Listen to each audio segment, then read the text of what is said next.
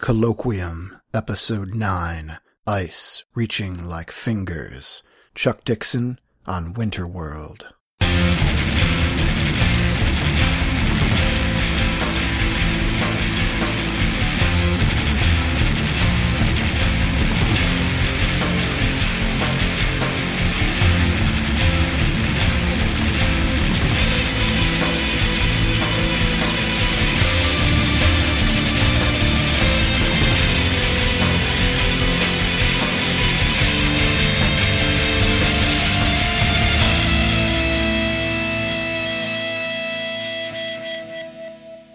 Welcome to Colloquium. My name is Mark Hassan, and this is my comics creator interview podcast for Sequart. I recently had a chance to talk with legendary creator Chuck Dixon. His resume includes thousands of scripts for iconic characters like Batman, Superman, Green Lantern, Iron Man, The Punisher, Robin, Nightwing, The Simpsons, SpongeBob SquarePants, G.I. Joe, the list goes on and on. Along with artist Graham Nolan, Chuck co-created the Batman villain Bane. He was also an early pioneer in the movement for creator-owned comics. Along with the book we discussed for this podcast, Winter World, Chuck has created fan favorite comics like Law Dog, The Vanishers, and Seven Block. Today, Chuck is writing the ongoing Winter World series, which is also set to debut as a live action TV show on Xbox. He's also writing a new graphic novel called Sword of Wood, which is currently on Kickstarter. Along with that, he's writing his third book in his science fiction novel series, Bad Times. I talked to Chuck about the challenges of surviving a frozen wasteland, taking Winterworld to TV, the temperament of badgers, and the fortunate translation mistake that led to walrus monkeys. Chuck? Can you hear me? Yeah, I can hear you now. Oh, okay. Whoa, What's what going happened? on there? I don't know. Some bump in the Ethernet. How are you doing, Chuck? Pretty good. How about you? Ah, yeah, not too bad. Well, thanks so much for being on my podcast. I mean, as someone who grew up with your comics, it's uh, an honor for me to interview you. Well, thank you. Let's jump right into Winterworld. Uh, for people who might not know what this series is about, uh, how would you describe it to them? Well, it's it's a dystopian future where the Earth is frozen over, and uh, there's never really a reason why or how that happened, but uh, it's set far enough in the future that no one alive remembers when the Earth is war- was ever warm, and uh, it's basically just frozen over pole to pole. The oceans are frozen. It snows all the time. It's bitterly cold, and uh, there's not a whole lot of people left. Well, right now you're writing uh, the new ongoing Winter World series for IDW, but you actually first wrote Winter World way back in 1987 as an Eclipse miniseries uh, with the great artist Jorge Zaffino. Can you talk about how you first came up with the concept? Well, I, you know, I was always fascinated. I think we all are, or most of us are, with, you know, some sort of apocalyptic future story. And I always wanted to do one, but, you know, I was looking for the proper hook. Um, uh, and then, uh, some Argentine artists, the Villagrán brothers, they came up to the United States. They were doing a lot of work in American comics. And they came up to the United States um, a, a lot and, and actually lived up here and worked. And they showed me, uh, um, portfolios of all of these artists from Buenos Aires that they either worked with, knew, or who actually worked in their studios. Mhm. And uh, the one that struck me the most was Jorge Zaffino, uh, his pages and his samples. And I just wanted to work with the guy so bad. And I thought, well, this guy would be perfect for an apocalyptic, futuristic, dystopic story. But what would be the hook? And I thought the most natural hook for him, because he handled elements and weather and organic stuff so well, I thought, well, what if it was a frozen planet? And uh, he did. He, I gave him some ideas. He came back with some samples that just blew me away.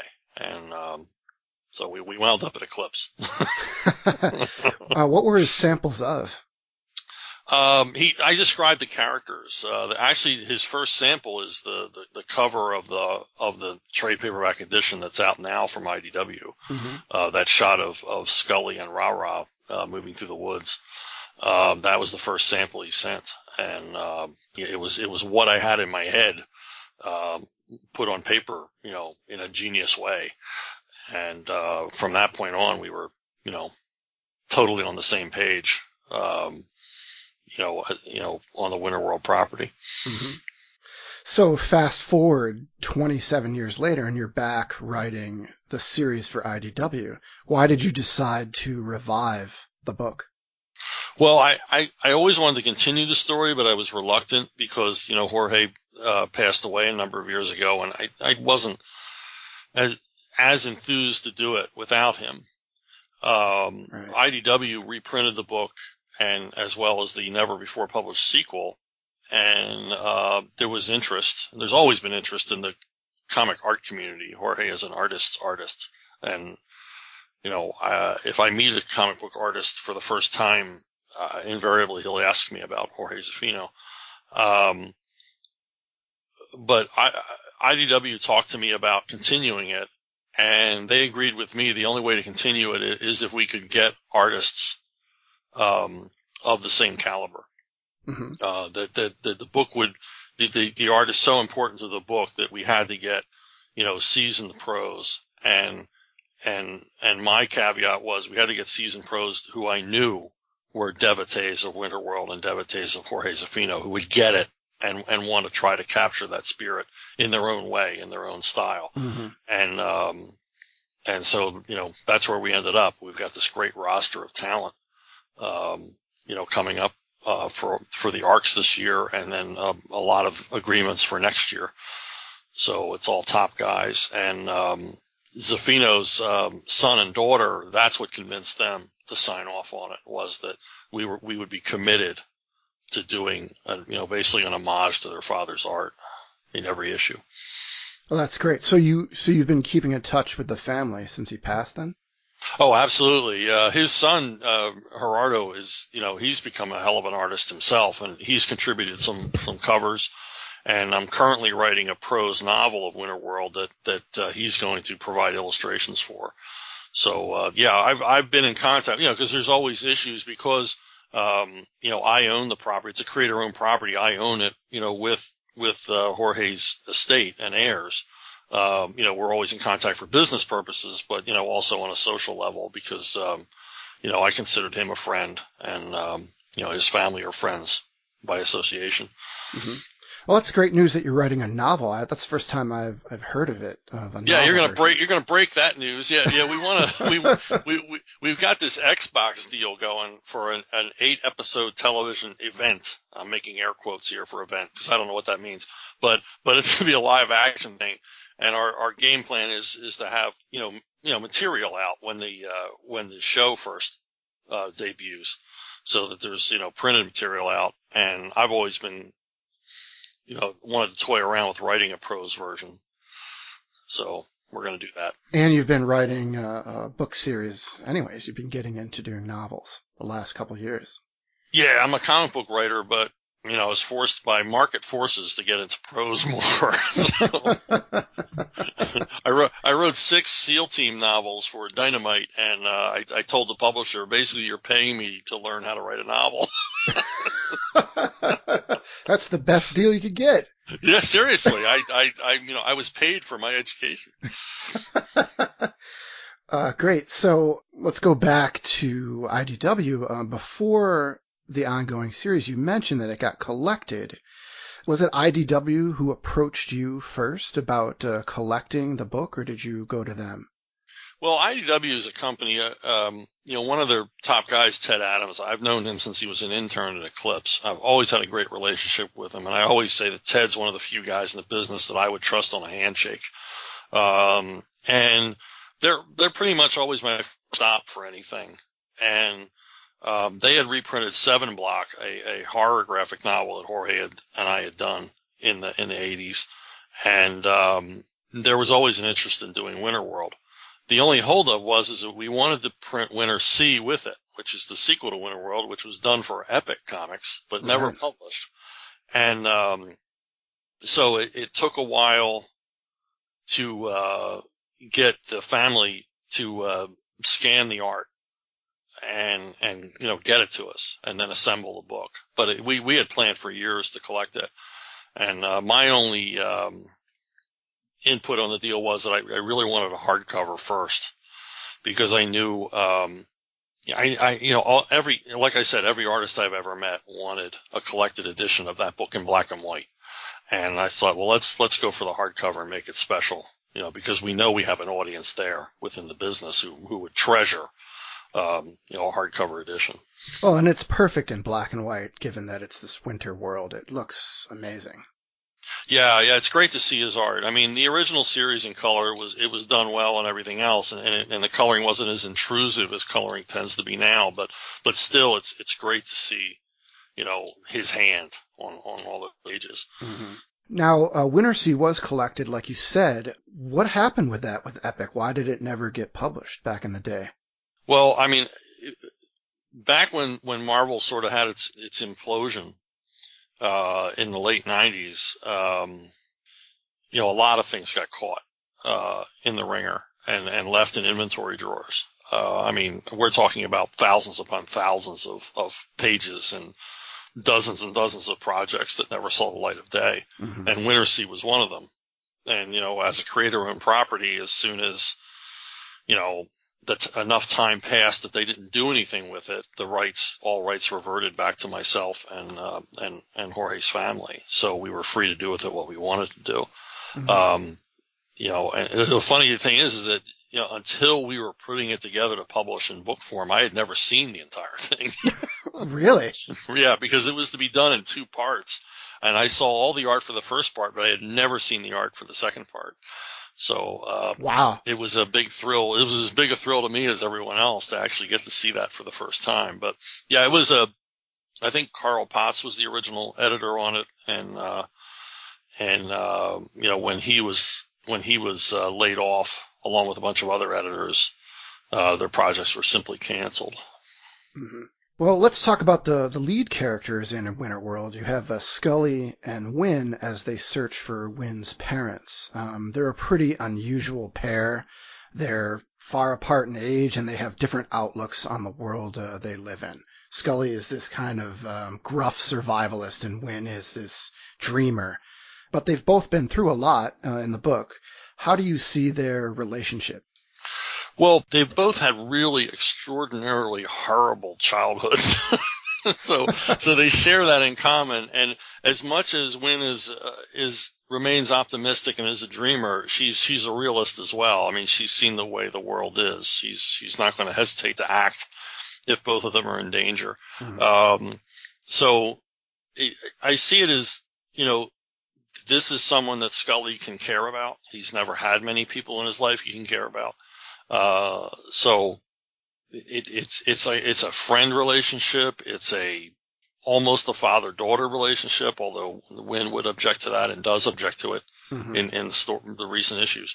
Um, I, and, and, it's a highly unusual. The, the only other relationship I can compare it to, somebody asked me recently if there's any comparable relationship in fiction. The only one I can think of is, is Modesty Blaise and Willie Garvin, hmm. where it's a male and female and and it's a friendship. There's it's completely platonic, always will be, and um, you know it's just a different kind of thing. I think that's I think it's at the heart of Winter World. It's what makes it appealing is is these two characters mm-hmm. and Ra Ra. oh, which we have to talk about. Yeah, you know the first thing I thought of when I read the book is uh, Dark Knight Returns. I thought of Carrie Kelly and Batman. Right. Do you plan on exploring any aspects of Scully and Wynn's past before they met in this new series? Well, the the prose novel will be the beginning of Scully's backstory from from his childhood on. We'll find out where he got the name Scully. Uh, we'll find out why he got so good at working with machinery and and and things like that. And um, so that's his whole horrible, awful childhood and, and early adulthood in, in the first novel. Uh, Wynn, I don't so much want to go back. I mean, I may someday, but I don't have any plans to go back. She tells part of her childhood in an upcoming one shot issue that's being drawn by Tommy Lee Edwards. Mm-hmm. So she, I think that's issue eight. She tells a little bit about her past and where she came from. Well, but, she, and she doesn't remember everything. No, no, she doesn't remember a lot. And, and Scully, both of them make it clear that their lives, their early lives are such drudgery that there's really not a whole lot to remember sometimes. There's whole periods of time where it's just it's just day to day survival, and there's not really much to remember, except that it was awful. and let's move forward. Let's keep that in the past. Yeah, exactly, exactly. They're both they both now have a goal, a shared goal. Um, you know, something to look forward to, which I think everyone in their life needs to be mm-hmm. happy. Otherwise, you go crazy. Right. Well, you mentioned Rara, and it's he's one of the most unique characters in comics. I don't think I've ever seen a pet badger traveling with the main characters. So where did the idea for Rara come from? Um, Jorge was so good at drawing animals. I knew I wanted an animal to be part of this. And, and I, you know, as a kid, I loved the Rin Tin Tin and I loved Lone Ranger's horse. And I loved it when characters had animals that they related to. And it was something I missed in modern, uh, pop culture that, that nobody had a pet or nobody had a, a, you know, a pal who happened to be an animal. so, um, you know, I, I suggested a badger and I was thinking of, of an American or Canadian badger. And Jorge sent back these marvelous drawings of a European badger, which was even cooler. and, uh, he makes him it, it, quite a bit bigger than a badger is. Uh, but I thought that's cool because uh, I, I assume in, in, in a world like Winter World, only the larger animals would survive and, hmm. and that animals would, you know, the ones that survive would breed more for, for size than anything else. So that all worked out for me. And, uh, he's just sort of turned into a character of his own. He's, a, he's, he's there when they need him sometimes. Uh, but he's, he's in his own thing. He's, he's, I don't know if so much he's a coward, but he often gets distracted and leaves them for extended periods of time. But he he always shows up when it's time to go. well, he's an animal. He's self-interested. Yeah, yeah. He's a, probably a lot more. He's probably got the self-interest of a cat, but some of the loyalty of a dog, which I'm sure no real badger has. I mean, he's not. I don't. I don't expect anybody to think he's he's acting like a real badger. I was going to say, does, does anybody have a pet badger? Because I've never even heard of it in real life. No, I wouldn't want to have one. no. I mean, that's for sure. so, where did the name Rara come from? Um, I wanted something simple, easy to remember. Naming these characters in, in Winter World is one of uh, is one of the most interesting parts of the process because I want to make them simple, easy to remember names for all the characters. And I don't know where I came up with rah rah, but it just seemed like something. Larry Hama always used to tell me if you're going to name a new character, name it something fun to say. that works. Yeah, it explains certainly explains all of his GI Joe creations. Uh, but you know, have it have it be something fun to say, and then if it's fun to say, people will remember it. Mm-hmm. Well, let's talk a little bit about the environment of Winter World. It's this brutal, unforgiving landscape. It's a place where nothing seems to go right, where you never know where your next meal is going to come from. Can you describe uh, what this world is like for people who have to live through it? Is there anything equivalent to it on Earth? Well, I mean, I mean, I suppose Siberia. Um, you know, there are animals. You, you know, you can hunt, you can you can survive in that way. But of course, it's a it's a winter environment, um, so game is scarce. Mm-hmm. Um, there's the only trees or plant life you find are, um, you know, evergreen pine trees, which I, I suppose, um, plant biologists would question how even they could survive in this environment, given that they can't be pollinated. But, right. um, you know, let's skip all that. There's a lot of imponderables in Winter World that I don't bother to address. Um, but you know, they live by they live by hunting game. They live by hunting through the ruins for what they can find. Um, because you know, I'm I'm supposing that a lot of this stuff virtually got flash frozen.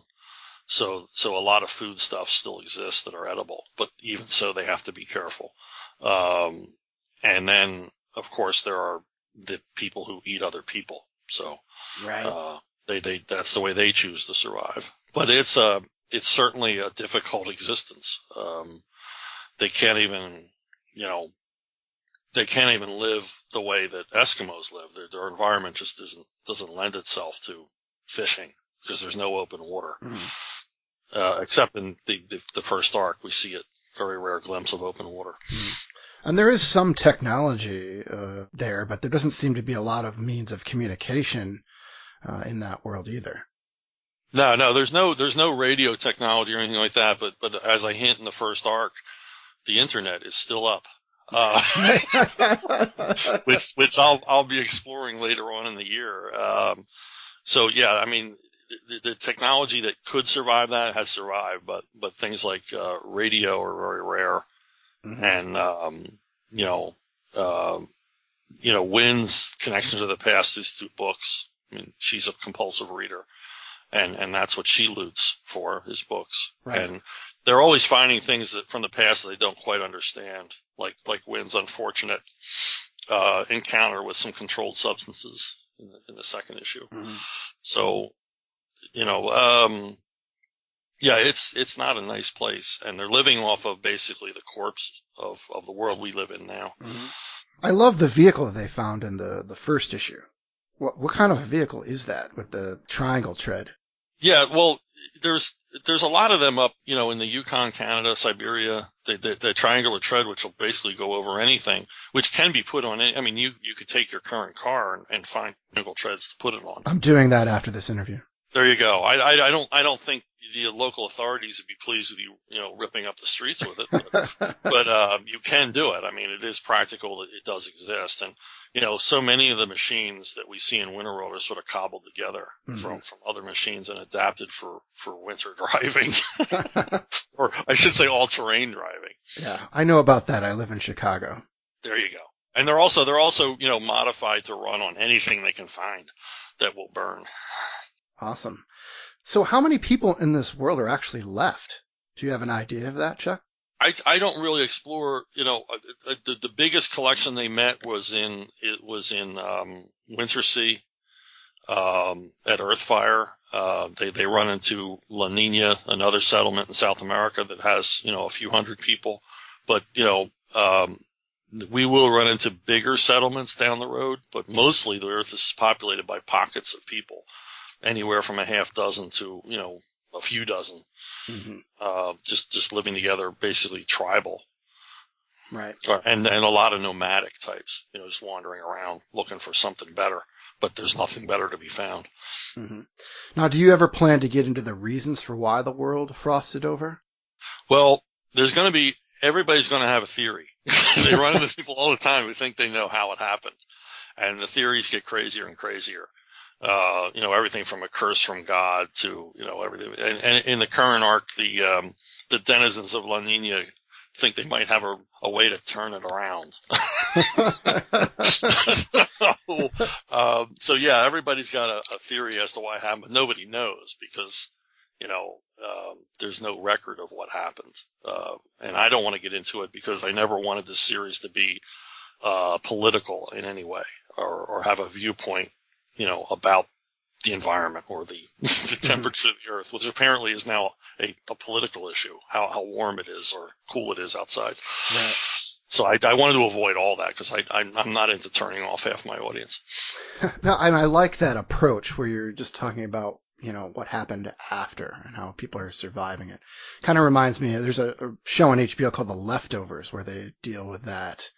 Yeah. Uh, all these people vanish and they don't go into why uh, they vanish. It's just like how are people dealing with it afterwards? And I just like that approach. It's more interesting to me than the than the why. Yeah, it's like that. It's like any good zombie story does not explain why they're here. Mm-hmm.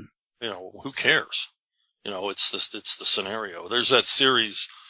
I watched the French version of it, The Returned, and they never really explain why that happened either. You know, people come back from the dead, uh, you know, in the same way that they were alive. It's like, okay, they're alive again. Mm-hmm. You know, and never really an explanation as to why that happened. You can you can project anything on it you want. Right. So, uh, as harsh as the landscape is, what really drives the book, like we've been talking about, is the interactions with people that Scully and Wynn come across. And uh, so far, they've met a lot of unsavory characters. Uh, if there really was an apocalypse of some sort, what do you think people would really do, Chuck?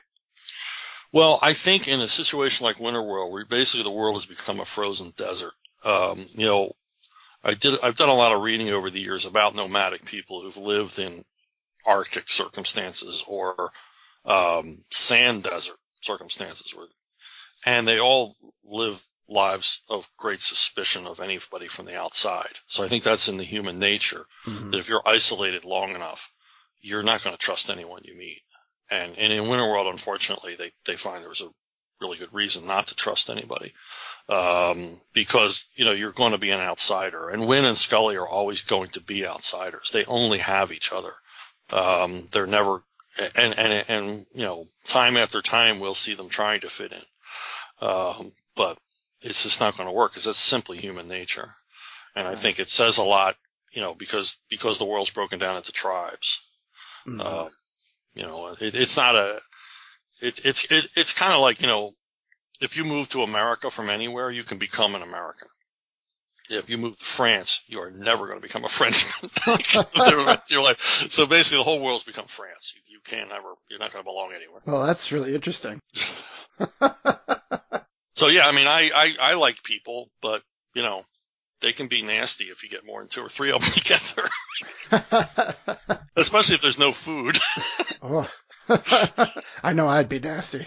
Yeah, yeah, yeah. I get grumpy when I'm so this dangerous life, this nomadic life for Scully and Wynn, that's what's in the cards for them. There's not really a place where they can go to feel safe. Yeah, I mean, there's periods of time when there's security, mm-hmm. uh, but it's fleeting it's always going to be fleeting. Or, or even if it's not, there's always that worry in the back of the mind that this is temporary. Right. They're, they're, they're, you know, they're, they're suffering from post-traumatic stress disorder from the time they were children. You know, they're never going to be settled. Right. That was a question I was going to ask. Like, how does this world where you have to make tough choices to survive, uh, and you have to do it a lot of times without hesitation, how does that affect people psychologically? Yeah, it's it's what makes their relationship so important to them. You know, mm-hmm. that they're the only ones. It's not like they're the only ones who understand. Everybody in the world is in the same boat, but they're the only ones where they, they feel safe with each other. Right. So Winterworld has no fantasy elements to it, uh, like a lot of post-apocalyptic stories. Uh, was it important for you to keep the story as realistic as possible? Yeah, the only the only oddity, or I like to refer to it as an imponderable, was in the first series. Um, second or third issue, I have um, Scully hunt down and, and kill an elk. Uh, he comes upon a herd of elk, kills one, so he can eat it and use its skin. Mm-hmm. Well, Jorge and his translator had no idea what an elk was, and apparently didn't have the means to find out. So Jorge drew these sort of primates, sort of like chimpanzees with tusks uh, which, which stunned me when I saw the artwork. I'm like, this isn't what I asked for. And I thought, but they look so cool. And I thought, well, I'm never going to be able to explain how these creatures exist, so I'm never going to bother. So they're there. So that's the only thing close to a fantasy element. Otherwise, uh, to me, everything is something that could actually happen. That's funny, an accidental mutation. Yeah, yeah. Which, like, okay, how did this happen? You know, a bunch of chimpanzees wandered into a nuclear power plant or lived there for a few years, and this is what came out. Maybe they can tame one and it can be a pet like Rara. Yeah, there you go. There you go. I mean, they did. They looked great. Yeah. I mean, I, I may have them come back. I do have a story upcoming with a lot of baboons in it, but but not those particular kind of apes. Oh, that's interesting. I wouldn't think they would be well suited to the the winter. Well, it gets cold in South Africa they they live through pretty cold climate. I, I don't know about cold and wet, but mm-hmm. but baboons are not tropical animals right. like like most uh, higher primates. Mm-hmm. And you have those um, monkeys in Japan. They certainly seem real happy. Oh yeah, running around the cold. So I figured, you know, uh, if a baboon just never lost its winter coat, they could get along. Uh, okay, so the series is definitely focused on survival. So is survival something you are experienced with? How much are you into braving the outdoors? Well, I used to hunt a lot and, and do a lot of hiking in remote areas and stuff like that. So I know what it's like to be really, really cold and really, really hungry. you know, enough to know I don't want to feel that way anymore. I'm not uh, going to seek that life out. Uh, but I'm by no means any kind of a prepper or anything like that. I mean, that stuff interests me mm. um, to read about and to see some of the mental patients on TV who do it. But, um, but, but I, you know, I think we all think. Well, I, I, I don't think we all think, but but a lot of us think about what would happen. How would we make it? You know, even if we were to just become homeless, you know, uh, how would we get by? What would we be willing to do? Mm-hmm. So, um, you know, I, I think if you look around at the world in any kind of a rational way and have ever had times where you had to do without, you, you kind of think that way or, or have those sort of idle fantasies. Mm-hmm. Now, what's the coldest place you've ever been to? Uh, I was on the top of Mount Katahdin in Maine, which is the highest point in Maine. Hmm. It's 4,000 feet above sea level. And when we started climbing, and this was September, it was 72 degrees on the ground. When we got to the top, way above the tree line, it was so cold that I actually watched ice forming on the rocks. because the temperature dropped so fast, you could actually watch the ice reaching like fingers across the rocks. Damn. That's the coldest I've ever been. How long were you up there for? Uh, only as long as it took to get the hell down from no, I was up there. I mean, once you got up there, you were up there. So, uh, t- back down to the tree line was, you know, an hour or more. Mm-hmm. But of course it got warmer the lower you got. And, uh, but, but still that was very cold and very, very windy and very dry. uh, I guess I won't ever go there then. It's a beautiful. I've been up there three times. Only one time was it that awful. Hmm. Uh, but you know, the last time I was up there, I was on what they call the knife edge. You have to walk the knife edge to get down, and it's a pathway about four feet across, uh, 4,000 foot drop on one side, 2,000 foot drop on the other. And I said, okay, this is, I, I said, God, if you let me get across this, I will never do this again. wow. Uh, that reminds me, I I uh, took a trip out to Utah, and um, I had to drive my car on these switchbacks over a mountain, and they were incredibly narrow, and it was pretty scary because when you would look down, you would see all of these cars that had fallen off in the ditch. you didn't need any signs reminding you to be careful. no, thank God I was driving a Geo. Wow. but it was good and bad because I had to put it in first or second gear the whole time. But you know, Geo doesn't have a lot of power. Right. But it's small. So. Yeah. so you had some room. Yeah, it that was insane. And there's no room for another car to go past you. So if somebody comes down from the other side while you're going up, one of you's got to go back. Wow. And you can't turn around. You'd have to go in reverse. Wow. At that point, I think I'd just shove the car off the edge and walk.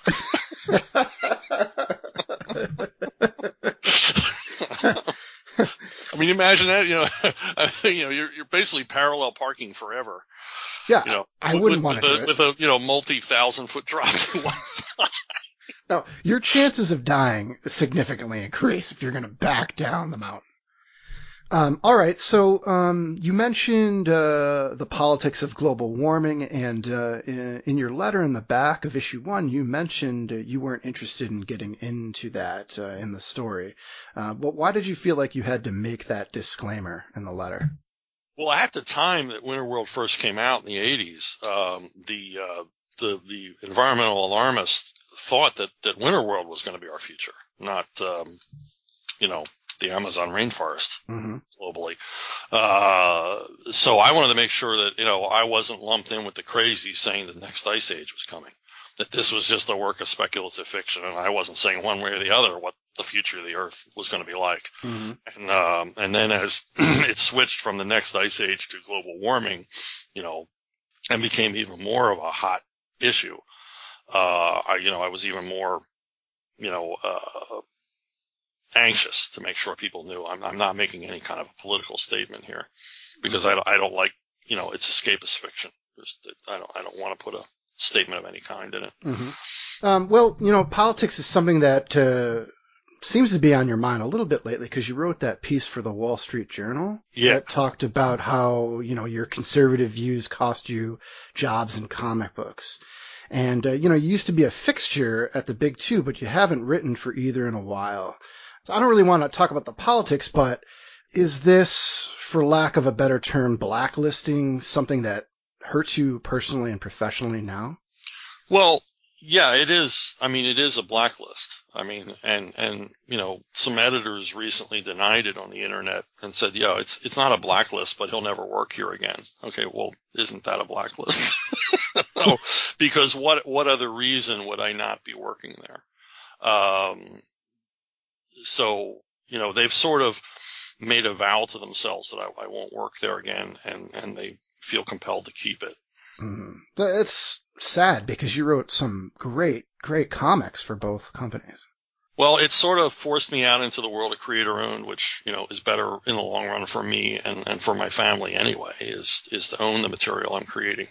Mhm. Because, um, you know, they're, they're only going to look out for you creatively as far as it suits their interests. Right. And that's actually my next question. The good news is that you seem to be putting out a lot of new work at various publishers. You've got the film deals in place. You're writing novels. Um, there aren't a lot of writers with your experience in comics who are still around making uh, relevant books. So how do you feel about the way your career path is going now? Well, I, you know, I'd prefer, I'm, like I said, I'm a comic book writer first and foremost. I never wanted to be a novelist. I never wanted to write a screenplay and, you know, so I love comics. Um, but, um, but I want to stay busy too. I've always been prolific. I always thought, you know, I would look at Stan Lee's name on all those books when I was a kid and thought, well, that's the speed these things are written at. so, so if I can't match his output, I'm not going to be able to make a living. So I sort of set that as my goal. Also, early on, I met the creator of The Shadow, um, Walter Gibson, and, and he told me his writing habits. And I thought, wow, if that's what a writer has to do, then I better, you know, Huh. I better get in shape. Uh, so, um, but yeah, I mean, you know, like I said, market forces have, have made it so that I've gone into prose and, uh, which is attracted to me because, you know, now with ebooks and things like that, there are, there are simply no gatekeepers right. uh, in that area that I, that I can write whatever I want to write and publish it in the form I want to publish it in. You know, not that I not that I don't want to have an editor. I have an editor, Mhm. but you know, I don't have someone saying, "Well, we're not interested in that right now." Yeah, you're putting out the novels yourself. Yeah, yeah. The the Bad Times books um, I do my own through Amazon exclusively for right now, and uh, you know they they bring in a monthly income. hmm Uh, and the more of them I write, the more of a monthly income that'll be. And there's, there's no one telling me what to write or that it's, you know, giving the usual excuses why they can't publish it. Right. It's, it's me taking all the chance on my own. I'm taking all the risk and that's fine with me. Right. Well, I'm glad you went into the other areas because if you were used to writing uh, at a certain speed and and putting out a certain amount of content, if you didn't do that, then you would you would feel probably kind of lost. Oh yeah, I'd certainly be driving my family out of their minds. so, Well, let's talk about the art in uh, Winter World. Uh, we have uh, Butch Guice is uh, drawing the first arc of the series, and his style seems to fit really well with the story. What does he bring to Winter World, and how did you come to work with him on the book? Well, Butch and I have been friends for years. We worked together quite a bit, and he was, you know, uh, he was on my very short list of guys I wanted for the first arc, and he was the first one to say yes. You know, his schedule had opened up uh, just before I asked him, so it was perfect timing. hmm And um, you know, he was a big, um, he's a big admirer of Jorge, and he he enjoyed Winter World, and we like working together, so it all seemed like a perfect fit. And um, you know, he had a he had a when when we were both working at CrossGen, his daughter was about Wynn's age and as precocious and opinionated as Wynn, so I knew he'd have that part of it Hmm. nailed. I forgot about CrossGen. You, you did um, El Cazador, right? Yes, Oh, I love that book. yeah, that was a lot of fun. That was a lot of work, but that was a lot of fun. Oh yeah. Well, you also mentioned there's going to be uh, new art teams coming on the book. So are you going to have a rotating set group of art teams, or are you going to be getting new art teams every arc? What's the structure going to be like? It's not really going to so much rotate. I've got a long wish list of guys that I, I'd like to see take a shot at a Winter World arc. Uh, next up, we have Tom, Thomas Giorello. Uh, he's another Argentine artist who I didn't know until I we asked him if he wanted to do an arc that his mother did the translations on my original scripts, and he used to beg. Uh, he was like 13 or 14. He used to beg his mom, "Can I go to the studio with you when you take the the scripts?" Uh, and he would watch Jorge work. He would spend the day there watching Jorge work. So his connection to Winterworld is even greater than I thought it was before and uh, he's already um, got two issues drawn. They're gorgeous. Now, was his mother responsible for the walrus monkeys then? Probably she was responsible for that. I won't blame her. She's probably a very nice lady, but did not know, had no clue what an elk was. so who else do you have coming up on the um, series? Well, Tommy Lee Edwards is doing an issue right after Tomas, just a one-shot issue uh, where Wynn tells a little bit about her past. Uh, after that, we have Esteve Polls. Uh, he's an artist I worked on, uh, Man with No Name and Lone Ranger. Mm-hmm. And, uh, he and I are currently doing this sort of Wood project that's on Kickstarter. And then following him, we have a one, it's a one shot issue divided between two artists. It'll be, um, a, a Wynn story, a Wynn-centric story drawn by Steve Epting and oh, a, great a Scully centric story with baboons drawn by an artist named Pasquale Frisenda, who's hmm. not very well known here. Uh, he's an Italian artist and he is just um, jaw droppingly amazing. And I still can't believe he agreed to do this story. uh, if you get a chance to look at his artwork, uh, he does a lot of artwork for Bonelli in Italy, a lot of westerns, and uh, just absolutely amazing. Is that how you found him? Because you were reading the westerns? Yeah, I, I love Bonelli comics, and I came across a, a 265 page text graphic novel he did set in Argentina, and uh, I just fell in love with it. And I found him on Facebook and just you know gushed like a like a big weepy fanboy about how amazing I thought it was. And then since then we've been in communication. I finally thought, hey, I'll take a shot. I'll ask him if he wants to draw a Winter World. Mm-hmm. And the thing is that that in order to get these guys, because most of these guys have packed schedules. I have to write really far ahead, so they have extremely long deadlines. I mean, Epting and, and Frisenda both have a year to draw 10 pages. Oh. Uh, Tommy Lee Edwards, I think I gave him six months for his issue. So how many issues have you written, Chuck? I've written the first year already, and uh, I'm, I'm anxious to get into the next year. Hmm. Uh, and, and you know the, the first arc in the next year. But yeah, twelve issues are are scripted and and all being worked on simultaneously. Well, that's great. So it'll definitely come out on time. Yeah, yeah, and I, I you know, and, and, you know, thank you to IDW because that's a big financial burden to have that much work being done all at once. Oh yeah, but it's good prep for the TV show, which we'll talk about next. But that you know, that's going to be coming out pretty soon. You're going to have a lot of material that people could go to if they want more Winter World.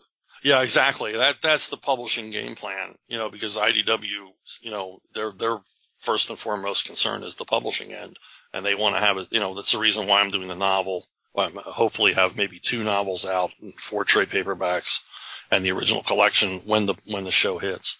When's the first novel going to be out? Um, it's being solicited for February next year. Oh, okay, that's pretty soon. So I'm I'm a little over half done with it. Mm-hmm. And uh, Winterworld's an ongoing series. Uh, do you yes. have uh, an end in mind, or is this an open-ended uh, book for you? No, I never. I'm, you know, I'm on a book till the wheels come off. So until they tell me, hey, you got to stop this. Uh, so I really don't have a conclusion. I can't imagine what the conclusion would be. I mean, I I can keep writing. I've got ideas for a long time. Yeah. And even if the wheels come off, you can always put some triangular tread on them. Nothing will stop this book.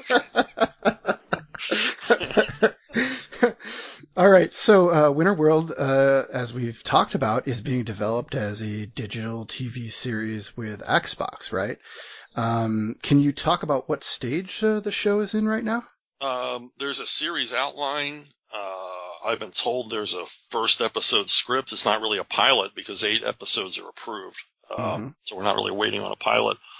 Um, I don't know if I can talk about the talent the the guy running the show, um, I, I actually like his stuff, which is good. so, um, but it's it's a you know it's a done deal. It's going to go into production. It's all just you know knotting everything together right now because Xbox because they're not Hollywood. They don't act like Hollywood. There's not all the usual delays and mm-hmm. drama and and and quibbling. Um, they're committed. It's budgeted. It's scheduled. It's it's going to be live action. Uh, it's going to be eight hour long episodes, and uh, the budget's good. I mean, it's a good budget. They, they, they'll it'll look great.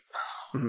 Now, is, are all the episodes going to come out at once, like a Netflix show, or is it going to be like a weekly thing? I have absolutely no idea. I don't know what X because Xbox. I mean, you know, Netflix was all new territory. Now Xbox is kind of brand new, all new territory mm. because it has dedicated subscribers who simply own a machine. Uh, but it has more uh, potential customers than cable because more people own Xboxes than have cable in the industry, and then worldwide it's even bigger. So I have no idea how they're going to release them. Are you going to buy the season? Are you going to buy a per episode? I, I imagine they'll do a per episode thing because mm-hmm. um, the only way to see the darn thing is to is to get it through Xbox. Well, and there's subscribers to Xbox for online, so I bet they're yeah. probably get it as well. Well, they, yeah, yeah, that exponentially, that's an even larger. I mean, it's a, it's an enormous built-in audience that we really only have to get a certain percentage of um, to make this thing work mm. as as an entertainment thing. And and I'm betting it's going to look good enough and, and be good enough that they'll uh, you know will will they'll want more. Oh, I mean, it's got to be pretty exciting for you to know that your creation is going to be translated to the television medium, but also the fact that this is a brand new endeavor. That's pretty exciting. Well, you know that, and and to be partnered with IDW, who I know that you know, we are partners. They they really they have my back. Um, they set this deal up. Uh, it's a deal unlike any other uh, comic company's ever had.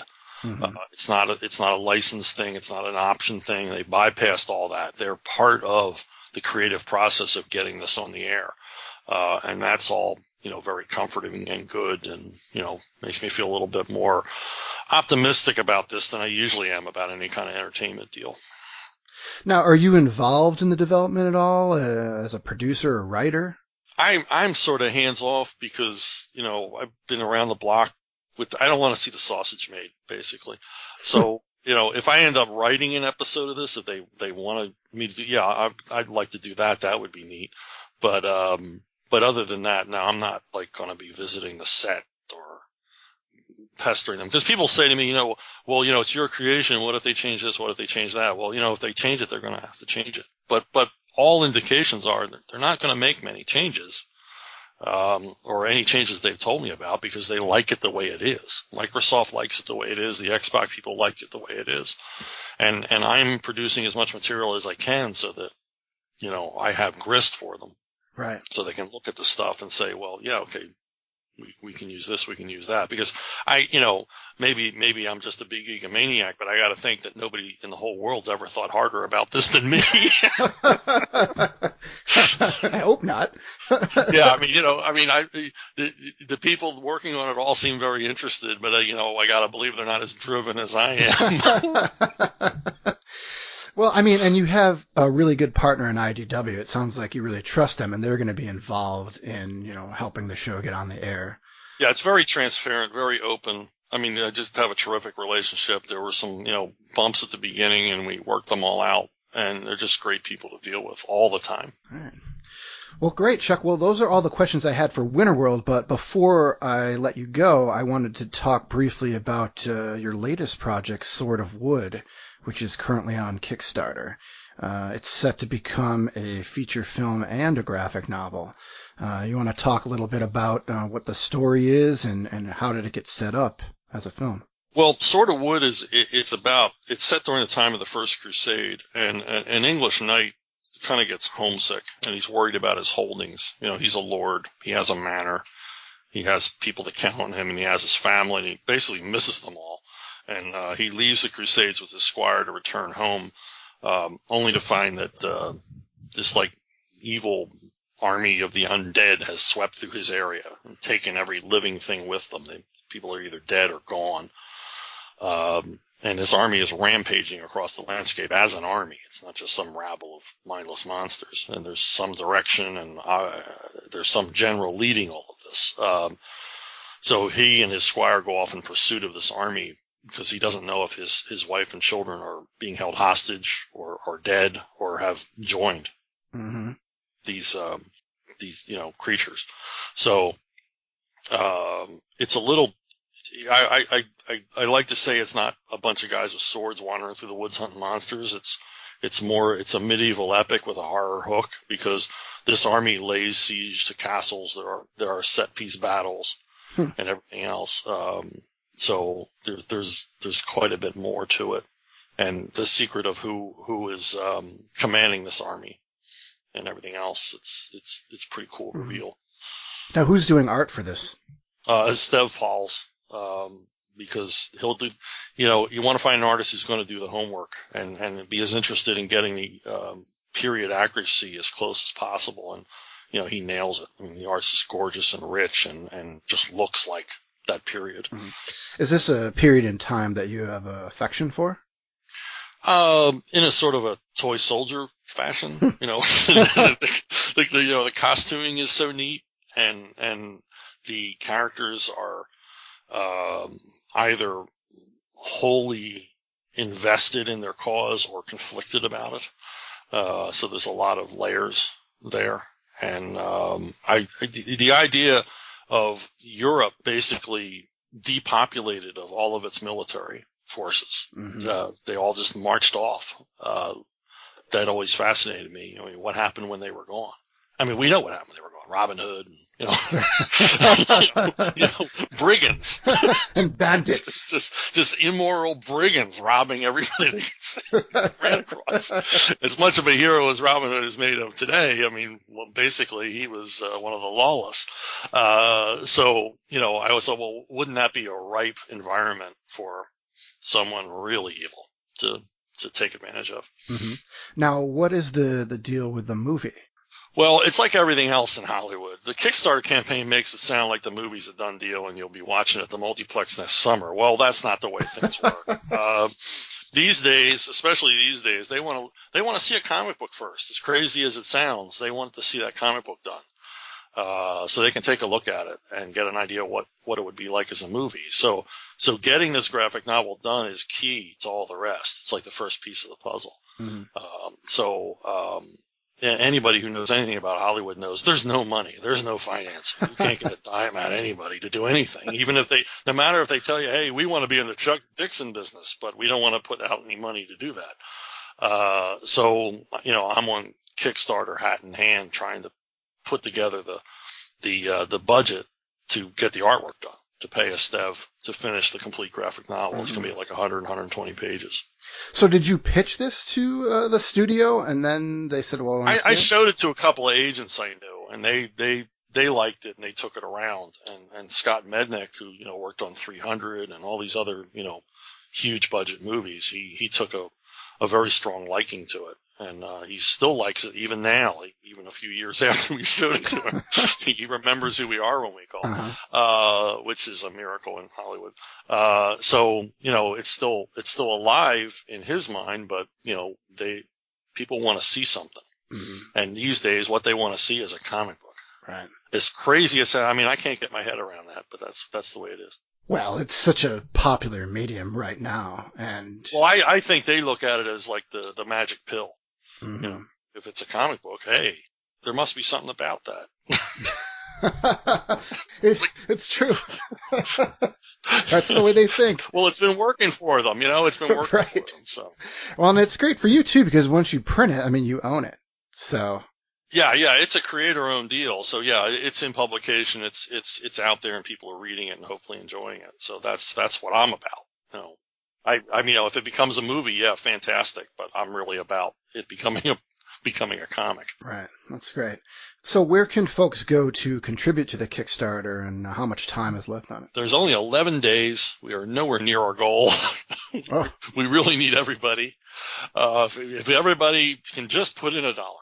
Uh, but, but the, the, uh, yeah, it's just, it's Sword of Wood Kickstarter. You can go to Kickstarter and put in Sword of Wood. You can Google Sword of Wood and my name.